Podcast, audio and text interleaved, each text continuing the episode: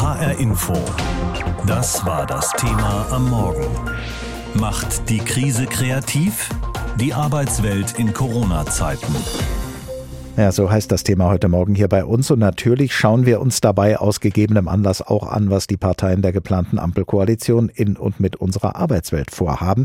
Sie wollen nämlich nicht nur die 3G-Regel im öffentlichen Personennahverkehr einführen, sondern auch eine 3G-Regel am Arbeitsplatz, um dort für mehr Sicherheit zu sorgen, aber auch um mehr Druck auf Ungeimpfte auszuüben. Und ihr Vorbild haben sie, so berichtet unser Hauptstadtkorrespondent Kai Clement, im Süden Europas gefunden. Italien regelt das schon seit einem Monat so. Zutritt zum Betrieb nur für geimpfte, Genesene oder Getestete. Und was Italien kann, plant jetzt auch Deutschland. Dazu gehört dass wir konsequent 3G in den Betrieben durchsetzen. Sagt Arbeitsminister Hubertus Heil im ZDF und weist dabei die Gewerkschaften mit DGB-Chef Rainer Hoffmann grundsätzlich an seiner Seite. Die 3G-Regelungen sind geeignete Maßnahmen für den Schutz am Arbeitsplatz, um den Pandemieverlauf einzugrenzen. Das ist dringend erforderlich. So weit, so einig. Doch obwohl die Zeit drängt, sind im Detail noch viele Fragen offen. Was etwa ist mit Strafen dann, wenn jemand sich weder impfen noch testen lassen will? Marius Mühlhausen, Sprecher des SPD-Politikers Heil, will sich noch nicht festlegen. Vollkommen richtig ist, dass es Regeln gibt und dass auch dafür gesorgt werden muss, dass Regeln eingehalten werden. Wie das künftig genau ausgestaltet ist, das bleibt aber abzuwarten. In einem ersten Entwurf des Arbeitsministeriums, der dem ARD Hauptstadtstudio vorliegt, ist von Buß Bußgeldern die Rede. Für Arbeitgeberpräsident Rainer Dulger lautet die Lösung, so sagte er der FAZ, wer aus den genannten Gründen nicht arbeitet, bekommt auch keinen Lohn. Grünen-Fraktionschefin Katrin Göring-Eckardt. Und das muss der Bundesarbeitsminister dann nochmal deutlich machen, welche Konsequenzen das hat. Und ich glaube, dass das über die Gehaltskürzung hinausgeht. Womöglich Abmahnung oder Kündigung. Also Italien sieht Bußgelder vor für Arbeitgeber, die nicht kontrollieren und für Beschäftigte, die ohne Nachweis zur Arbeit kommen. Bis zu 1500 Euro. Wer deswegen nicht arbeitet, den erwartet unbezahlte Freistellung. Dann ist da auch noch die Frage nach den Daten. Bisher hat das Arbeitsministerium darauf verwiesen, dass Gesundheitsinformationen wie der Impfstatus einem besonderen Schutz unterliegen und der Arbeitgeber sie nicht einfach erfassen und speichern kann.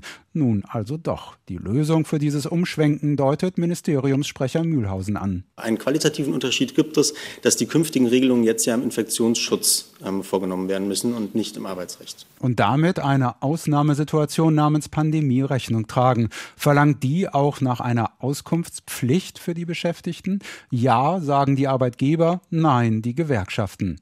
Aus der Opposition heraus unterstützt die Linke zumindest die Testpflicht, sagt Parteichefin Janine Wissler. Künstler. Ich würde das analog zu den Schulen sehen. Wenn man Kinder dazu verpflichtet, sich regelmäßig testen zu lassen, dann ist das auch Beschäftigten zuzumuten. Wo Homeoffice nicht möglich ist, ja, das ist notwendig und das muss ein Arbeitgeber durchsetzen, natürlich. Ginge es nach Wissler, sollten sich allerdings alle testen lassen, auch Geimpfte, auch Genesene. Offene Fragen gibt es auch dazu noch. Gehört das Testen zur Arbeitszeit und wer zahlt dafür? Viel Arbeit für die Ampelfraktionen, die das neue Infektionsschutzgesetz schon am Donnerstag Donnerstag durch den Bundestag und am Freitag durch den Bundesrat bringen wollen. Die Corona-Krise hat das Arbeitsleben vieler Menschen ziemlich auf den Kopf gestellt. Viele mussten unversehens ihr Home zum Office machen. In der Gastronomie war statt Bewirtung plötzlich nur noch Hol- und Lieferservice angesagt. Und es gab leider auch viele, die von der Corona-Krise in die Kurzarbeit gezwungen wurden oder plötzlich gar keine Beschäftigung mehr hatten. Und es gab etliche Betriebe, denen die Corona-Krise das Genick gebrochen hat.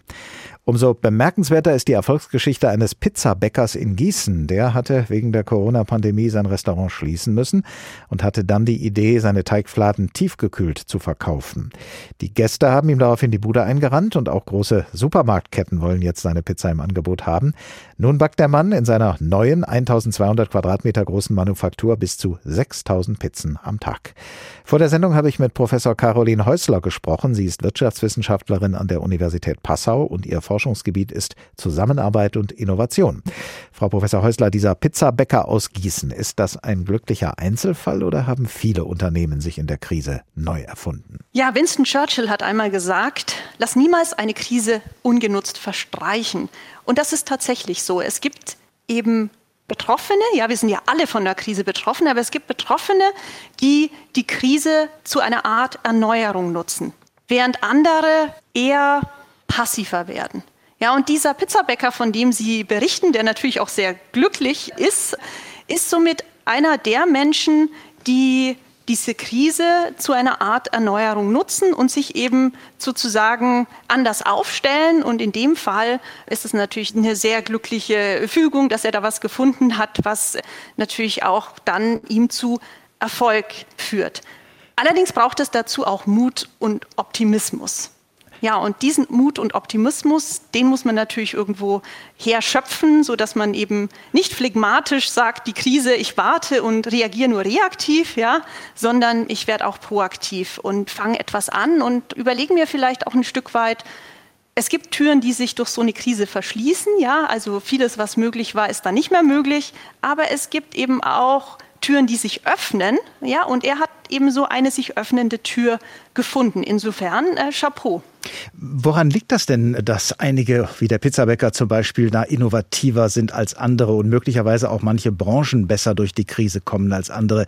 Haben die Branchen, denen es besser geht, die klügeren Köpfe in ihren Reihen? Ja, zuallererst, um sowas zu tun, muss man natürlich mutig sein. Man muss ausprobieren, Trial and Error, sich einlassen auf Unbekanntes. Und das unterscheidet die einen von den anderen. Die einen können das eher, die anderen können das weniger. Die gute Nachricht ist, im Prinzip haben wir das alles in unserer Kindheit kennengelernt, weil da haben wir natürlich auch viel ausprobiert. Unsere ersten Schritte war Wagen, war Trial and Error, war hinfallen und wieder aufstehen. Und ganz provokativ, wenn ich jetzt frage, wie viel konnten wir uns im Laufe der Zeit bewahren, dann werden vielleicht viele Zuhörerinnen und Zuhörer sagen, hm, leider vielleicht nicht ganz so viel von diesem Fehler machen und akzeptieren und einfach weitermachen. Und da ist auch ein Stück weit meines Erachtens unser Bildungssystem schuld, dass wir, indem wir häufig den Rotstift ansetzen, indem wir Einzelarbeit vor Teamarbeit sehen, Einzelprüfung statt Teamarbeit, Routinen, Schemata, Lückentexte, dass wir uns dieses Ausprobieren machen wollen, in der Art und Weise nicht gut bewahren können. Also insofern ja zu Ihrer Frage, es muss und wird sich für die Mitarbeiterinnen und Mitarbeiter etwas ändern, ja, sonst sind sie tatsächlich auch weg. Mehr denn je haben wir ja in dieser Corona-Krise das Home zum Office gemacht. Jedenfalls viele von uns, diejenigen, die das machen konnten, deren Arbeit das zugelassen hat, das so zu tun. Und das ist ja dann vielleicht auch durchaus ein Privileg, von zu Hause aus arbeiten zu können, wenn draußen die Corona-Infektionszahlen in die Höhe schnellen. Bei vielen Menschen geht das aber nicht, weil sie ihren Job eben nicht vom Wohnzimmer aus erledigen können. Hat sich also die Arbeitswelt wirklich für den Großteil der Beschäftigten verändert oder ist es für viele einzig und allein gefährlicher geworden, ihren Lebensunterhalt zu verdienen? Ja, also für viele Menschen hat sich das Arbeitsleben verändert, aber sehr unterschiedlich. Die einen sind in Kurzarbeit zu Hause, die anderen arbeiten Tag und Nacht. Die einen können von zu Hause aus arbeiten, die anderen müssen nach wie vor vor Ort, beispielsweise in der Pflege oder am Supermarkt an der Kasse stehen. Die einen schätzen Homeoffice, die anderen sind unglücklich damit. Ich denke, es gibt zwei Fakten festzuhalten. Erstens, die Digitalisierung hat durch die Pandemie einen Schub bekommen. Die Arbeit ist bei vielen zeit- und ortsungebunden geworden. Sie sind flexibler geworden. Im Durchschnitt wünschen sich die Menschen auch nach der Pandemie zwei Tage pro Woche im Homeoffice zu arbeiten. Und der zweite wichtige Punkt ist, die Arbeit von zu Hause wurde auch legitim. Also insofern meine Prognose, es wird in Zukunft auch diesen Mix von Arbeit zu Hause und im Büro geben. Und dabei werden wir dann lernen, welche Art von Arbeit wir eher von zu Hause erledigen und welchen Teil der Arbeit wir stärker in eine Präsenzphase verschieben. Also beispielsweise denke ich, dass wir in der Präsenzphase viel mehr als bislang in Diskussion, in Abstimmungen und weniger am Schreibtisch verbringen werden. Corona hat ja auch ein Schlaglicht geworfen auf die Jobs, in denen die Löhne niedrig und die Belastungen hoch sind, an der Supermarktkasse oder in der Pflege zum Beispiel. In diesen Branchen mit harter Arbeit für wenig Geld übt da die Pandemie, ich sag mal, eine Art heilsamen Druck aus. In dem Sinne, hier muss sich für die Beschäftigten etwas ändern, sonst kündigen sie eben, dann sind sie weg. Also die Pandemie hat tatsächlich wie im Brennglas bereits bestehende Missstände und Ungleichheiten verstärkt. Also beispielsweise wurden auch blinde Flecken unserer Waldwahrnehmung sehr deutlich, die Zustände in Schlechthöfen beispielsweise. Und in der Tat, hier übt die Pandemie auch Druck auf Veränderung aus. Ich denke, die Arbeitgeber werden den Arbeitnehmerinnen sehr viel stärker in Zukunft entgegenkommen müssen. Allein schon, um die wenigen Arbeitskräfte, die wir haben, wir haben einen Arbeitskräftemangel, halten zu können.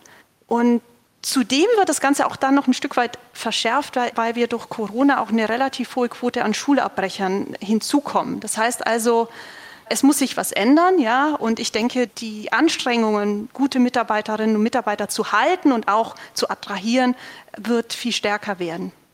Es haben ja auch in und wegen der Pandemie viele Pflegekräfte zum Beispiel oder auch viele Köche oder Kellnerinnen gekündigt, arbeiten jetzt in anderen Branchen, in denen es vielleicht etwas mehr Geld und auf jeden Fall weniger Stress gibt und das nicht zu Uhrzeiten, wo man normalerweise lieber im Bett liegen würde. Sind Arbeitnehmerinnen und Arbeitnehmer flexibler geworden, was die Jobs angeht? Ja, hier will ich noch mal zurückkommen auf das, was ich eingangs gesagt habe. Krisenzeiten sind Zeiten, in denen die Menschen nachdenklich werden. Sie werden also aus der täglichen Routine gerissen, reflektieren und überlegen sich, bin ich eigentlich mit dem, was ich mache, zufrieden? Passt das? Und dabei merken dann einige, eigentlich passt es nicht. Und dadurch, also durch diese Krise ist der Mut zur Veränderung vielleicht stärker da, beziehungsweise es ist auch legitim, sich zu verändern, weil sich ja so viel in der Krise ändert. Und das erleichtert meines Erachtens auch den Wechselwillen. Ja, und wie gesagt, es kommt auch hinzu, dass wir weniger Arbeitskräfte auf die Jobs, die wir haben, verteilen. Und insofern denke ich, dass das hier auch viel an Jobwechsel auch bedingt durch die Transformation in der Digitalisierung passieren wird. Aber bei dem einzelnen Arbeitnehmer und der einzelnen Arbeitnehmerin braucht es natürlich da immer Mut auch zur Veränderung. HR Info. Das war das Thema am Morgen. Macht die Krise kreativ? Die Arbeitswelt in Corona-Zeiten. Ob eine Krise diejenigen, die von ihr betroffen sind, kreativ macht, das hängt wahrscheinlich von vielen verschiedenen Faktoren ab. Aber auf jeden Fall hat die Corona-Krise viele Menschen gezwungen, sich neu zu orientieren. Zum Beispiel diejenigen, die vorher in der Gastronomie oder in der Veranstaltungsbranche gearbeitet haben. Diese Branchen sind ja von der Corona-Krise besonders schwer gebeutelt worden und viele Beschäftigte dort haben deshalb ihre Jobs verloren und sich daraufhin etwas Neues gesucht.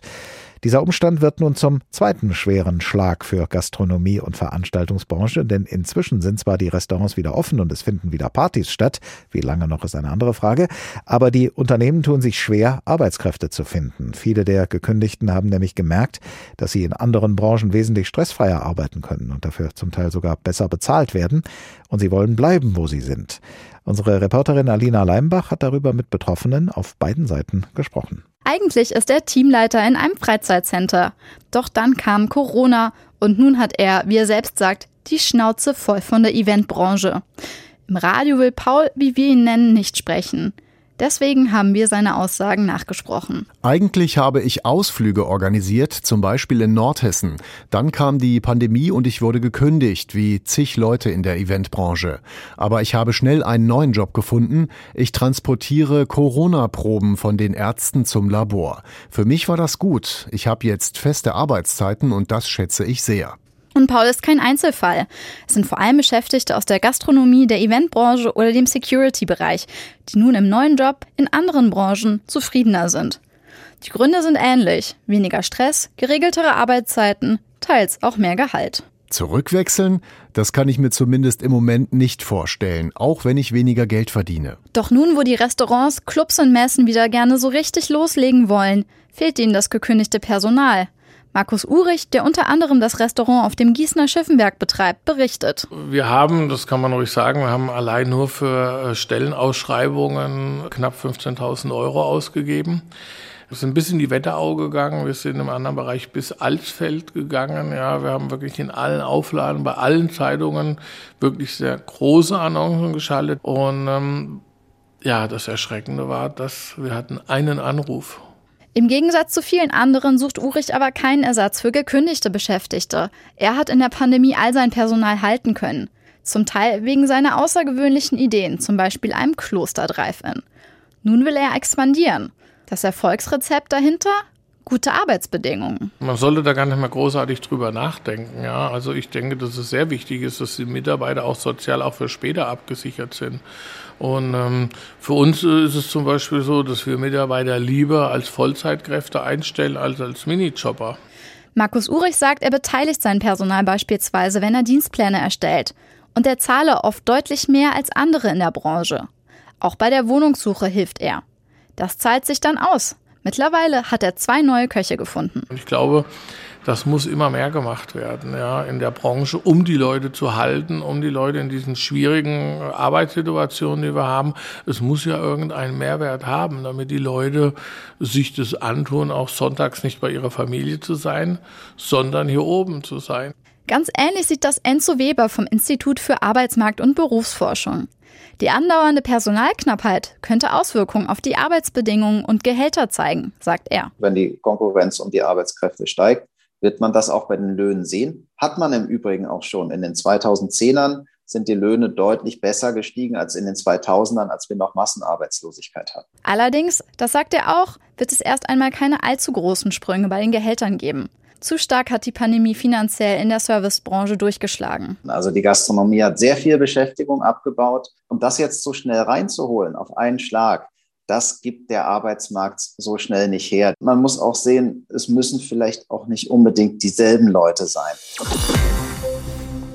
Diesem Familienunternehmen aus Altenstadt in der Wetterau sind Sie bestimmt schon mal begegnet. Und zwar an einem besonders stillen Örtchen. Ille. Ja, genau. Die Firma montiert Handtuchspender und Toilettenpapierhalter, sorgt für Nachschub in Sachen Seife und guckt, dass auch das Desinfektionsmittel nicht ausgeht. Die Kunden der Firma sind meistens Hotels, Restaurants oder andere große Firmen. Und was passiert so mit einem Unternehmen, wenn eine Pandemie über die Welt hereinbricht? Wenn plötzlich alle im Homeoffice sitzen, die Büros verwaist und Hotels und Restaurants dicht machen müssen. Corona hat in der Arbeitswelt so ziemlich alles durcheinander gebracht. Auch bei Ille waren und sind es stürmische Zeiten. Marion Gottschalk ist die Geschäftsführerin und von ihr wollte ich eben vor der Sendung wissen, was Corona in ihrer Firma so angerichtet hat. Ja, Ille bietet ja seinen Kunden ein Serviceabonnement an. Das heißt, wir stellen unsere Hygienespender zur Verfügung und wir liefern dann regelmäßig Toilettenpapier, Handtuchpapier, Seifen und alles, was so dazugehört. Mhm. Und das ist gut durchorganisiert und ganz fein aufeinander abgestimmt. Und mit Corona mussten wir aber wegen der geringen Auslastung komplett außerhalb dieser Routine arbeiten. Und das hat dann im Ergebnis dazu geführt, dass unsere Servicemitarbeiter wenig zu tun hatten, der Vertrieb auch, aber die Vorgesetzten, die mussten so richtig rotieren. Aber wir haben in der Zeit viel über unser Unternehmen gelernt und wissen heute einfach die Effizienz mehr denn je zu schätzen. In Zahlen ausgedrückt, was bedeutet die Pandemie für Ille? Wir hatten 50 Prozent Auslastung. In manchen Niederlassungen war das auch weitaus weniger. In Hamburg beispielsweise waren wir nur bei 20 Prozent. Und in Summe haben wir pro Monat im Lockdown 40 Prozent Umsatzeinbruch erlitten. Die Kurzarbeit war dabei eine super Hilfe, die wir in Anspruch genommen haben. Und wir konnten es auch ein bisschen abfangen durch geringere Vertriebskosten, weil ja Messen nicht stattgefunden haben, etc. Insofern haben wir im Großen und Ganzen den Umsatzeinbruch abfangen können. Auf der anderen Seite gab es ja auch die Toilettenpapierkrise, will ich sie jetzt mal nennen, den Run auf Desinfektionsmittel, das teilweise ja sogar geklaut wurde. Sie haben viele Spielarten des Pandemie-Wahnsinns miterlebt. Wie sind Sie damit umgegangen? Ja, wir waren zum Glück immer lieferfähig. Das hängt auch damit zusammen, dass Ille systemrelevant ist und wir Pflegeheime, Krankenhäuser, Arztpraxen als Kunden haben. Insofern sind wir mit den Grundstoffen immer versorgt worden.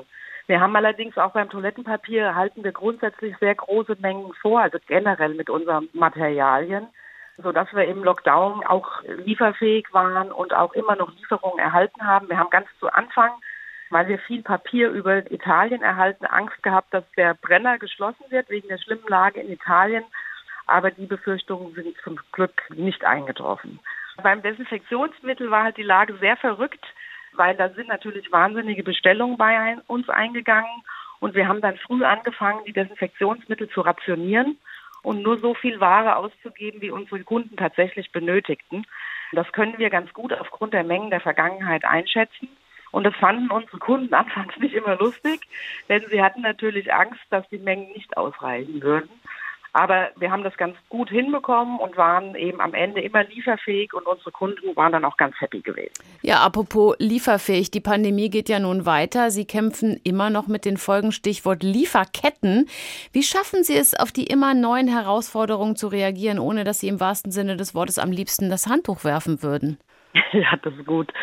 Ja, momentan ist tatsächlich Papier wieder knapp. Wir schaffen das aber dennoch, ständig Lieferungen zu erhalten. Wir haben eben sehr guten Kontakt mit unseren langjährigen Lieferanten. Das spielt sicherlich eine große Rolle, wenn man ganz langjährige Lieferbeziehungen hat, dann wird, wenn ein Artikel knapp wird, werden dann doch die langjährigen Partner bevorzugt behandelt und davon profitieren wir heute. Gleichzeitig versuchen wir natürlich neue Kontakte aufzubauen und wir lassen auch vornehmlich in der EU produzieren. Dadurch ist auch die Abstimmung schnell und unkompliziert. Eine der größten Umbrüche in unserer Arbeitswelt ist sicher das Homeoffice. Gerade wird ja sogar über eine Homeoffice-Pflicht wieder diskutiert. Aber es gibt nun mal Jobs, die kann man nicht von zu Hause aus erledigen. Auch bei Ihnen ist das ja zum Teil so. Wie gehen Sie in Ihrem Unternehmen mit der Spaltung in die Laptop-Fraktion und die Front-Fraktion um? Ja, das ist eine sehr gute Frage. Bei uns steht immer die Solidarität der Mitarbeiter untereinander im Vordergrund und unsere Servicemitarbeiter und der Vertrieb, die sind nun mal draußen beim Kunden täglich, das geht gar nicht anders und sorgen dafür, dass Ille Geld verdient. Das Gleiche gilt für die Mitarbeiter im Lager und in der Produktion. Ohne die können wir unser Geschäft ja gar nicht aufrechterhalten und das geht nur vor Ort. Und insofern unterstützt die Administration auch mit Präsenz im Büro Seit Mittwoch machen wir das so, dass jeder Mitarbeiter unabhängig von seinem Impfstatus sich selbst vor Ort bei uns im Büro testet. In der nächsten Woche haben wir dann auch Testhefte, in denen die Vorgesetzten die Ergebnisse des Selbsttests dokumentieren.